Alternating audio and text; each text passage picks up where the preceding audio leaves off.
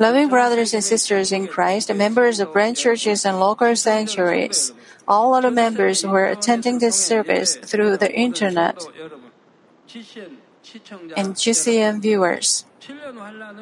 At the end of the seven year Great Tribulation, there will be a strict judgment on the earth according to God's justice. It is the judgment of the forces of the Antichrist that has seized authority over the earth during the tribulation years. An angel who's been given authority and entrusted with this duty comes down to the earth from heaven.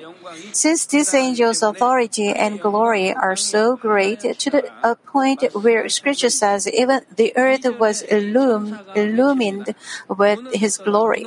In Revelation 18 verse 2, this angel cries out, Fallen, fallen is Babylon the Great. The angel proclaims the collapse of Babylon the Great, the unified government that has authority over the earth. The angel continues, She has become a dwelling place of demons and a prison of every unclean spirit and a prison of every unclean and hateful bird. This is the true identity of the unified government. It is a dwelling place of demons and a prison of every unclean spirit. It is a den of all unclean spirits instigated by the evil spirits standing against God. It is a gathering place for all sorts of unclean spirits which confuse and lead the world into sin and evil. Since it is a spiritually unclean place, unclean and abominable birds gather together, gather there.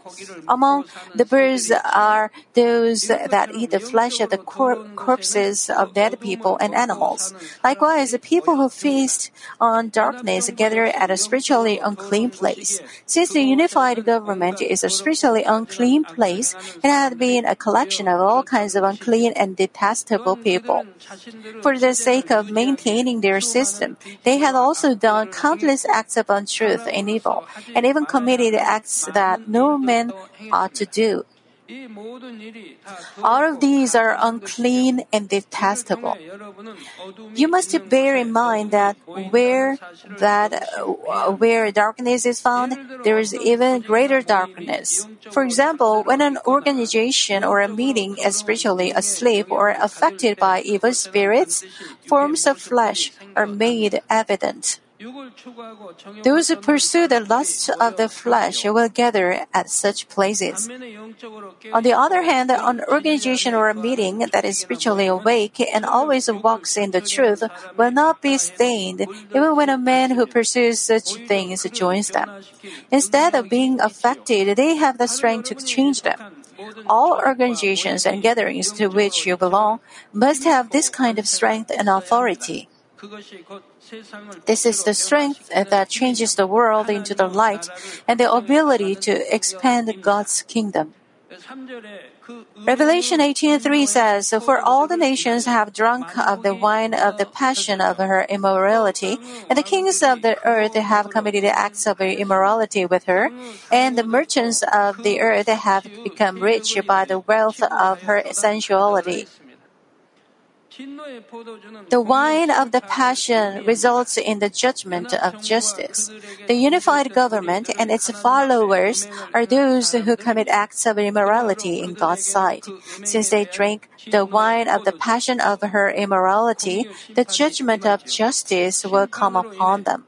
When the unified government collapses as a result of this judgment, the organizations under it also collapse. The kings of the earth refer to the countries and their heads that contribute to the unified government.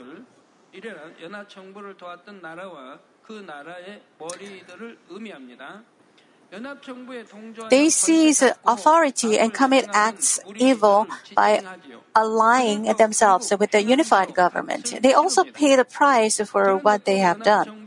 It's not just the people who actively assist the unified government in standing against God who will be subject to judgment. Those who commit the acts of immorality with her will also be judged. Here, the immoral- immorality refers to refers to the spiritual immorality. Spiritual immorality refers to the uh, denial of God by accepting and believing in science and the advancement of civilization as well as the knowledge and wisdom of men. Let me repeat the definition of spiritual immorality. It is the denial of God by accepting and believing in science and the advancement of civilization as well as the knowledge and wisdom of men.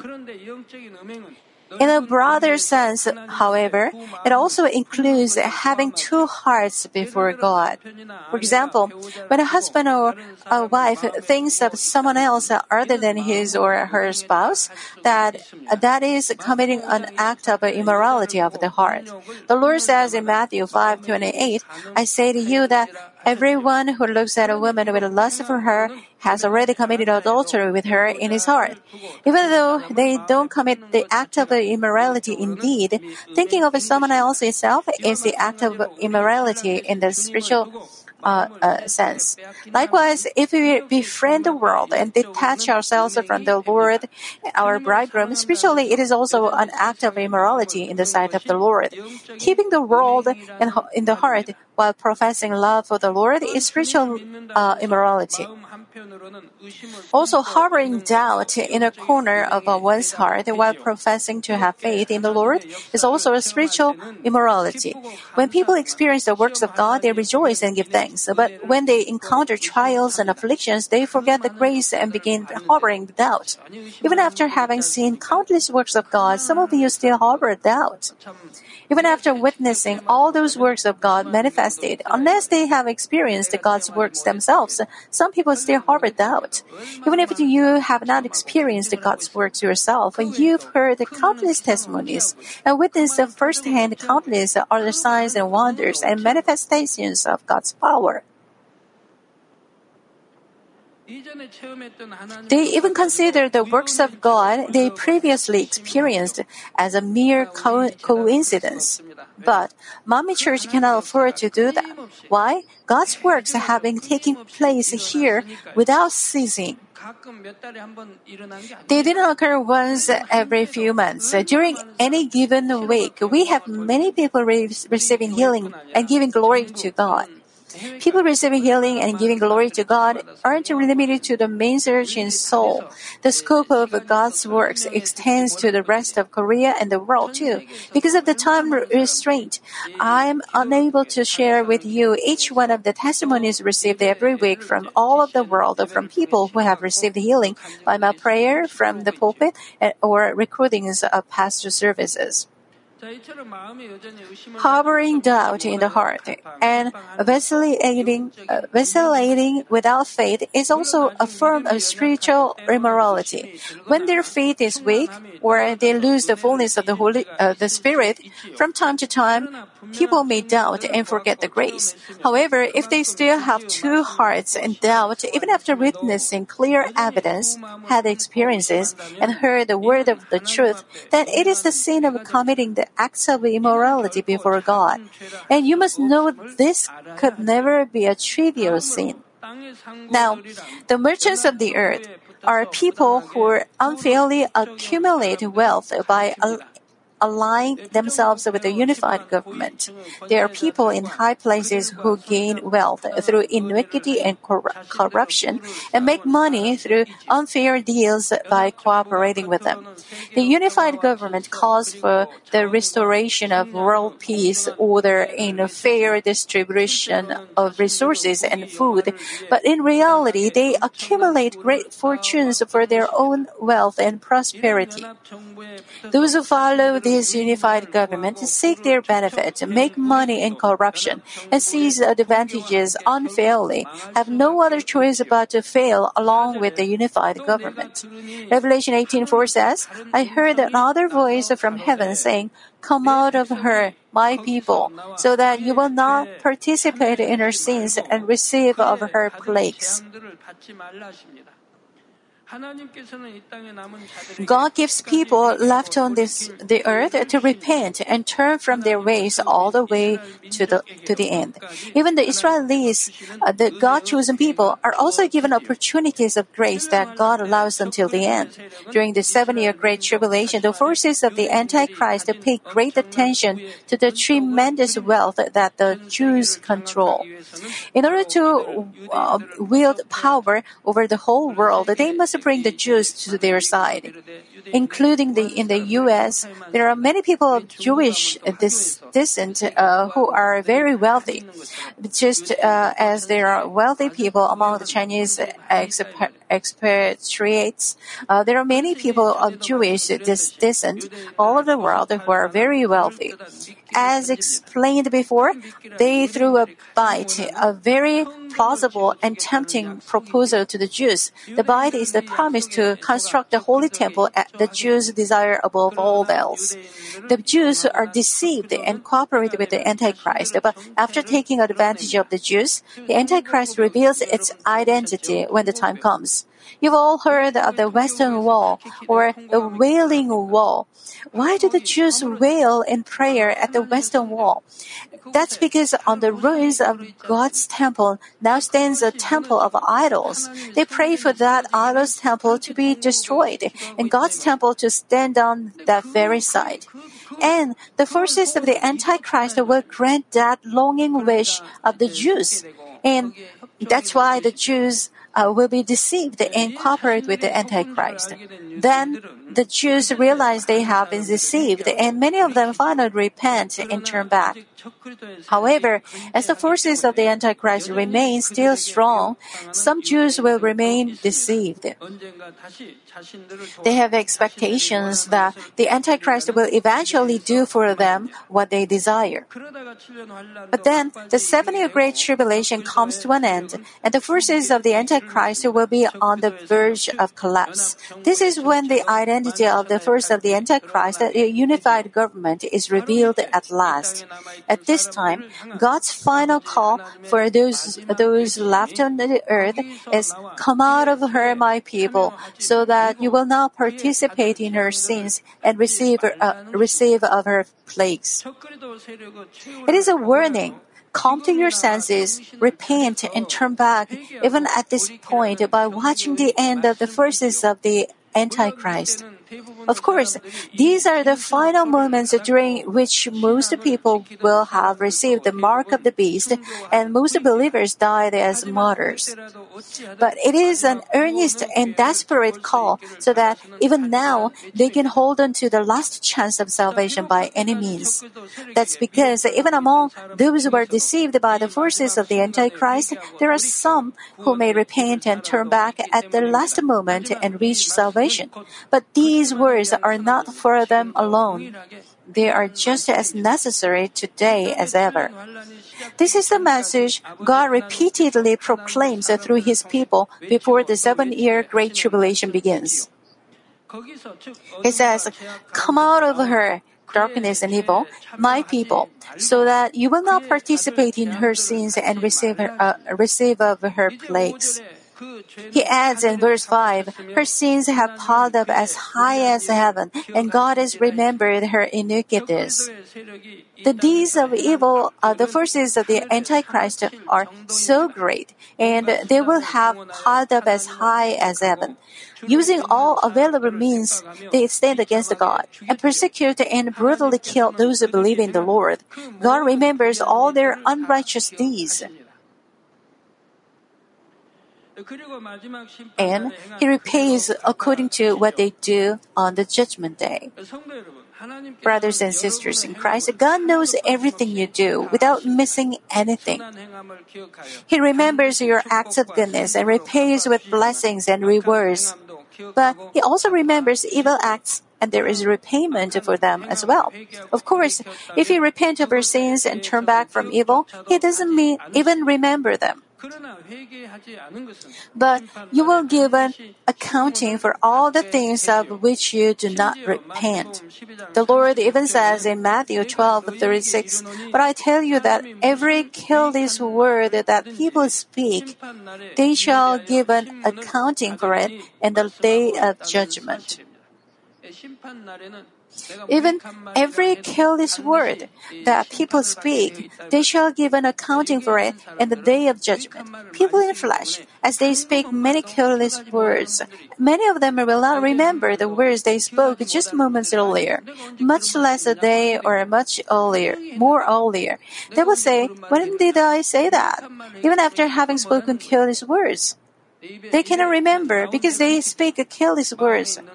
Since they will say whatever the words on their lips instead of speaking from the heart, they will speak just words but cannot remember what they say. If they spoke such careless words 10 days or a month ago, it's even more unlikely that they will remember their words. From verse 6 and onward, the justice of God who pays according to what has been done is explained.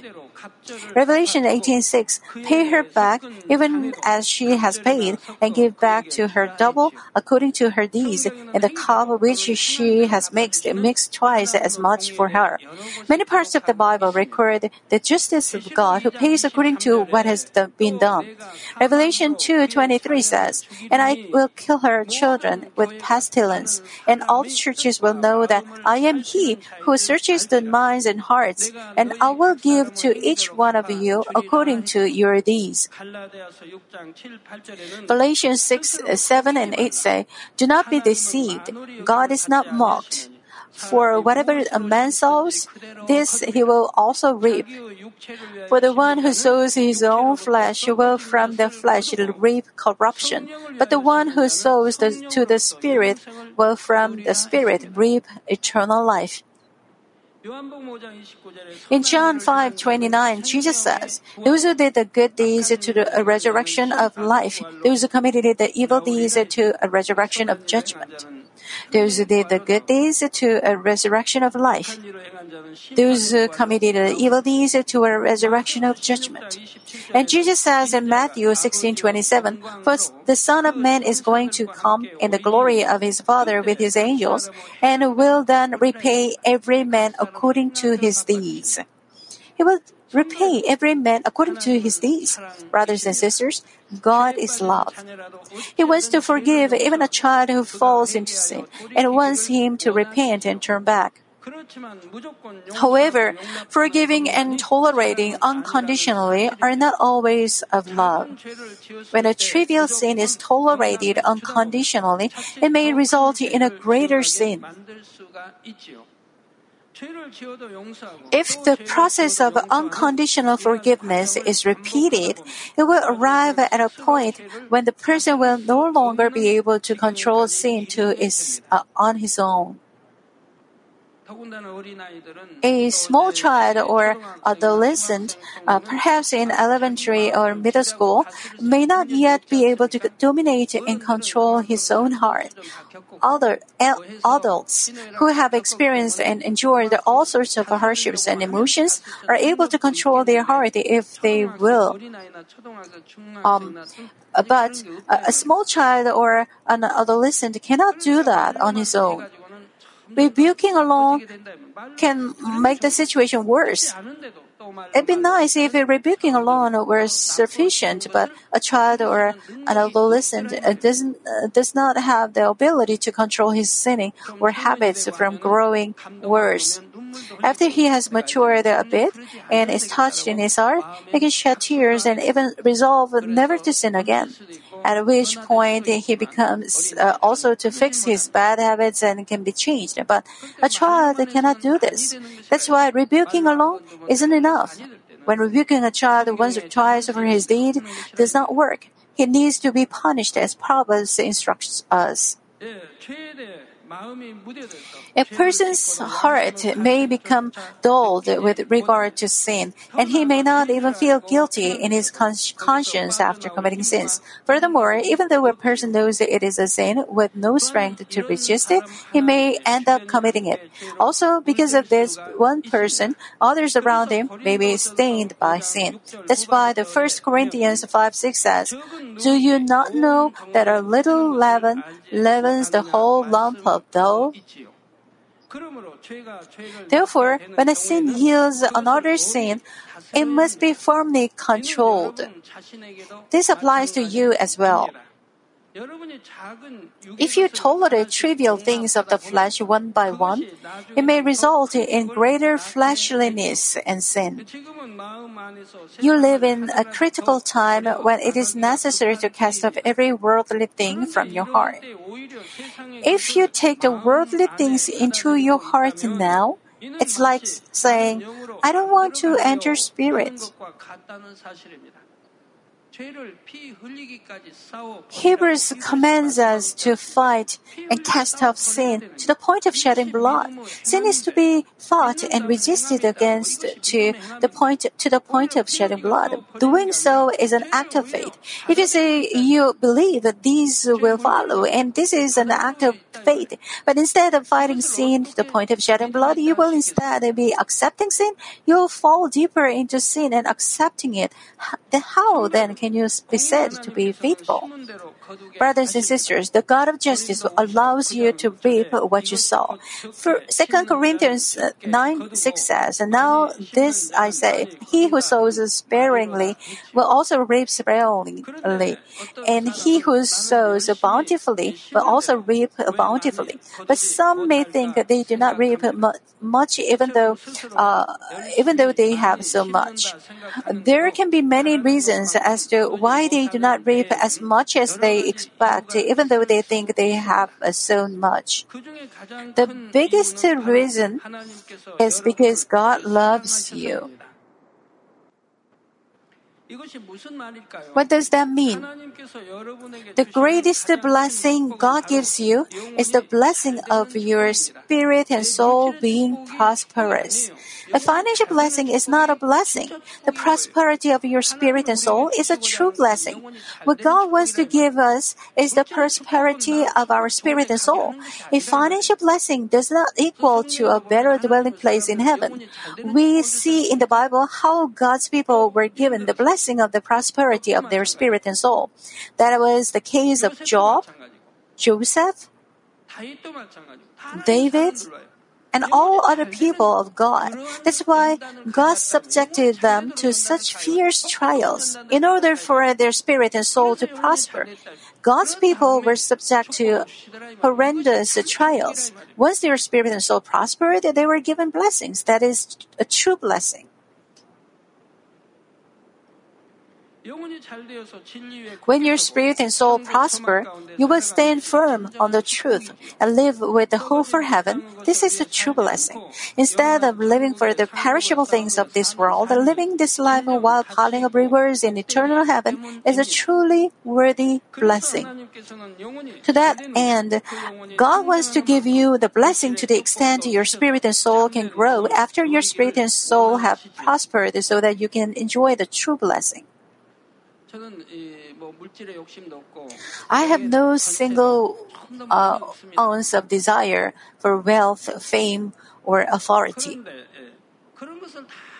As I kept erasing such things from my heart again and again, God has blessed and given time and again. When I cast off, God gives. When I build everything in heaven without ulterior motives or greed in uh, the world, in this world, He gives me freely. When you earn money, will you accumulate it? Even the Bible asks us the uh, rhetorical question: What good will all your wealth be if God calls your spirit?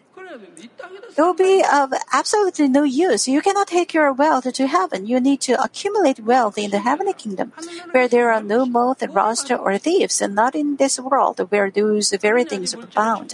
What will you do with it here? If you haven't come into the blessing of your spirit and soul being prosperous so that you can receive financial blessings, He places a hold on the blessing. This is true love. If a financial blessing is given before you receive the blessing of your spirit and soul being prosperous, it may backfire and result in harm. When lust has conceived, it gives birth to sin. Then you may take in the world and fall into death. Also, even though you worked hard on this earth, you could not pile up rewards in heaven. However, it doesn't mean you cannot receive blessings until your spirit and soul have prospered. According to the law of the flesh, the blessing will come upon those who diligently sow and make an effort. But in order to make the blessing a true blessing, you must also receive the blessing of your spirit and soul being prosperous along with the financial blessing. Only then can you use the God given blessings for His kingdom and for the salvation of souls.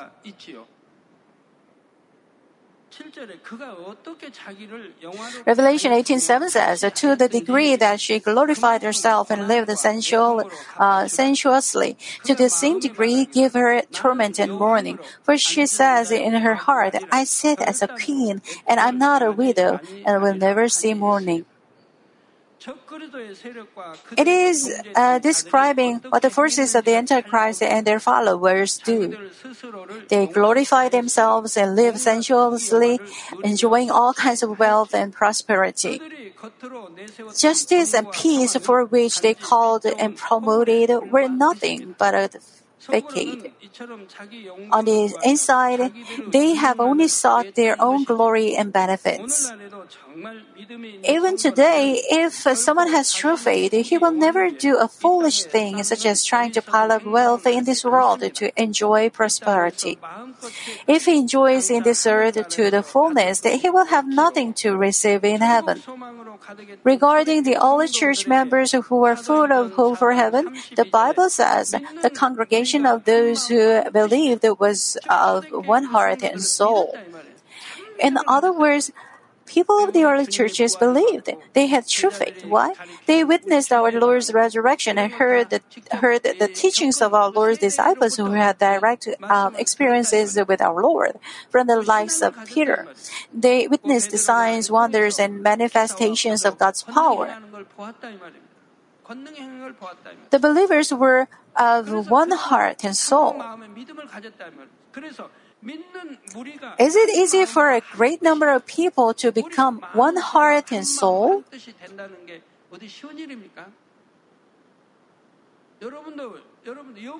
You will know once you've entered the Spirit.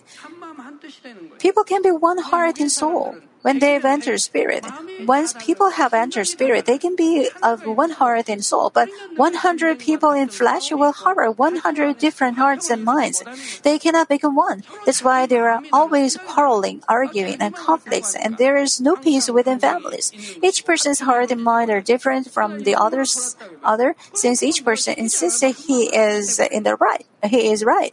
Result: they are always quarreling and no peace. And the congregation of those who believed was of one heart and soul, and not one of them claimed that anything belonging to him was his own, but all things were common property to them. This is true faith. This is the kind of faith we must all possess. Not one of them claimed that anything belonging to him was his own. Not one. No one claimed that anything that belonged to him was his own, but all things were common property to them. They shared, they shared everything they have. How marvelous faith is this! How good is it to share the things we have? If there are people in difficulty, it will be great to help them and help each other. The early churches witnessed the resurrection of our Lord or heard from the people who had directly witnessed the event. What can we say of Manmin Church? We have revealed countless signs, wonders, and manifestations of God's power, the likes of which are found only in the Bible. It only makes sense for us to possess faith. If we have faith, there shouldn't be any this is mine, that's yours. Sharing what we, what we have for the use of good cause is of true faith and beautiful in God's sight. Only when you cast off all the greed and desires for material possessions can you be said to have true hope for heaven. For wealth and prosperity, the forces of the Antichrist stand against God, persecute and kill God's people. They torment and grieve countless people. On this, God says He will give them the torment and mourning to the same degree. The following verse explains how far goes the arrogance of the forces of the Antichrist instigated by Lucifer. Revelation 18:7 For she says in her heart, I sit as a queen, and I am not a widow, and will never see mourning. When Lucifer stood and rebelled against God, Lucifer became so arrogant as to aspire to become like God himself. Isaiah 14, 12 through 14 read, How you have fallen from heaven, O star of the morning, son of the dawn. You have been cut down to the earth, you who have weakened the nations. But you said in your heart, I will ascend to heaven. I will raise my throne above the stars of God, and I will sit on the mount of assembly in the recesses of the north. I will ascend above the heights of the clouds. I will make myself like the Most High. The Antichrist, instigated by Lucifer, also uh, concentrates itself and makes him, makes people give glory to it. It considers itself as a queen and tries to become godlike. A widow refers to the one in a poor and difficult situation. Even though the forces of the Antichrist are facing collapse and difficulties, they say they are never like a widow. 과부와 같은 상태가 아니라 말하고 있는 것이지요. They have no intention to repent and turn back, even at the last moment. Even now, they instead raise themselves and stand against God. In the next lecture, we'll delve into the kind of judgment faced by people who become arrogant, raise themselves before God, and stand against Him. Let me conclude the message brothers and sisters in Christ? Proverbs 16:18 says, "Pride goes before destruction, and a haughty spirit before stumbling." Even though a man professes that he believes in the Lord, when he becomes arrogant, he cannot avoid failure. That's why we find a warning in the 2 Corinthians 10:12. Therefore, let him who thinks he stands take heed that he does not fall. I have achieved this much. I'm a person of such caliber. When it becomes arrogance in his heart like this, it may become spiritual arrogance. Arrogance is the attribute of the flesh that Lucifer relishes the most. People standing on the rock of faith and ought to prepare themselves to enter spirit may commit sins because of this arrogance. If there is arrogance in you, you can never enter spirit. Arrogance must be completely and thoroughly rooted. It is also likely for an arrogant person to be unable to discover himself. Then what must he do? All sermon messages from this pulpit are dissected. You need to accept each of them as your own. But there are people, while listening to the past messages, thinking to themselves, who is this, who is the senior pastor talking about? This message for so and so, and unable to realize that they are the arrogant without having cast off every form of evil, as they take in the world a little by little, thinking it's okay if just taking this little bit, they will end up giving birth to sin. Only when they cast off evil hidden deep inside their nature will they stop giving birth to sin. People who truly have accomplished Spirit and Whole Spirit are always humble before God. They make a confession from the depths of their heart, I'm nothing when the Father God is not with me. Since they have such a heart, they never insist on their personal will. Since they have accomplished the Spirit and Whole Spirit, they always search where the good and perfect will of God lies. Now, what must the people who have not yet accomplished the Spirit must do?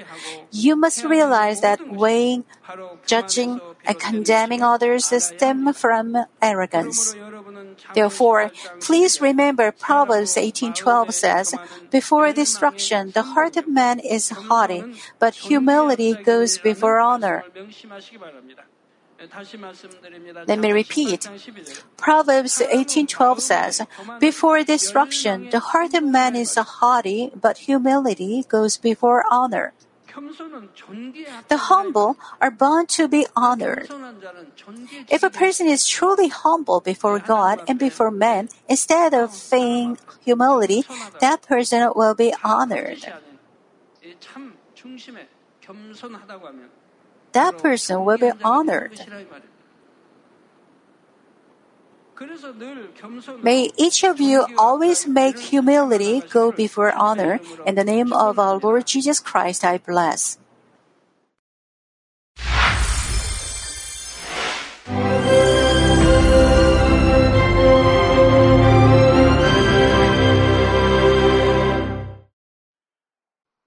Hallelujah.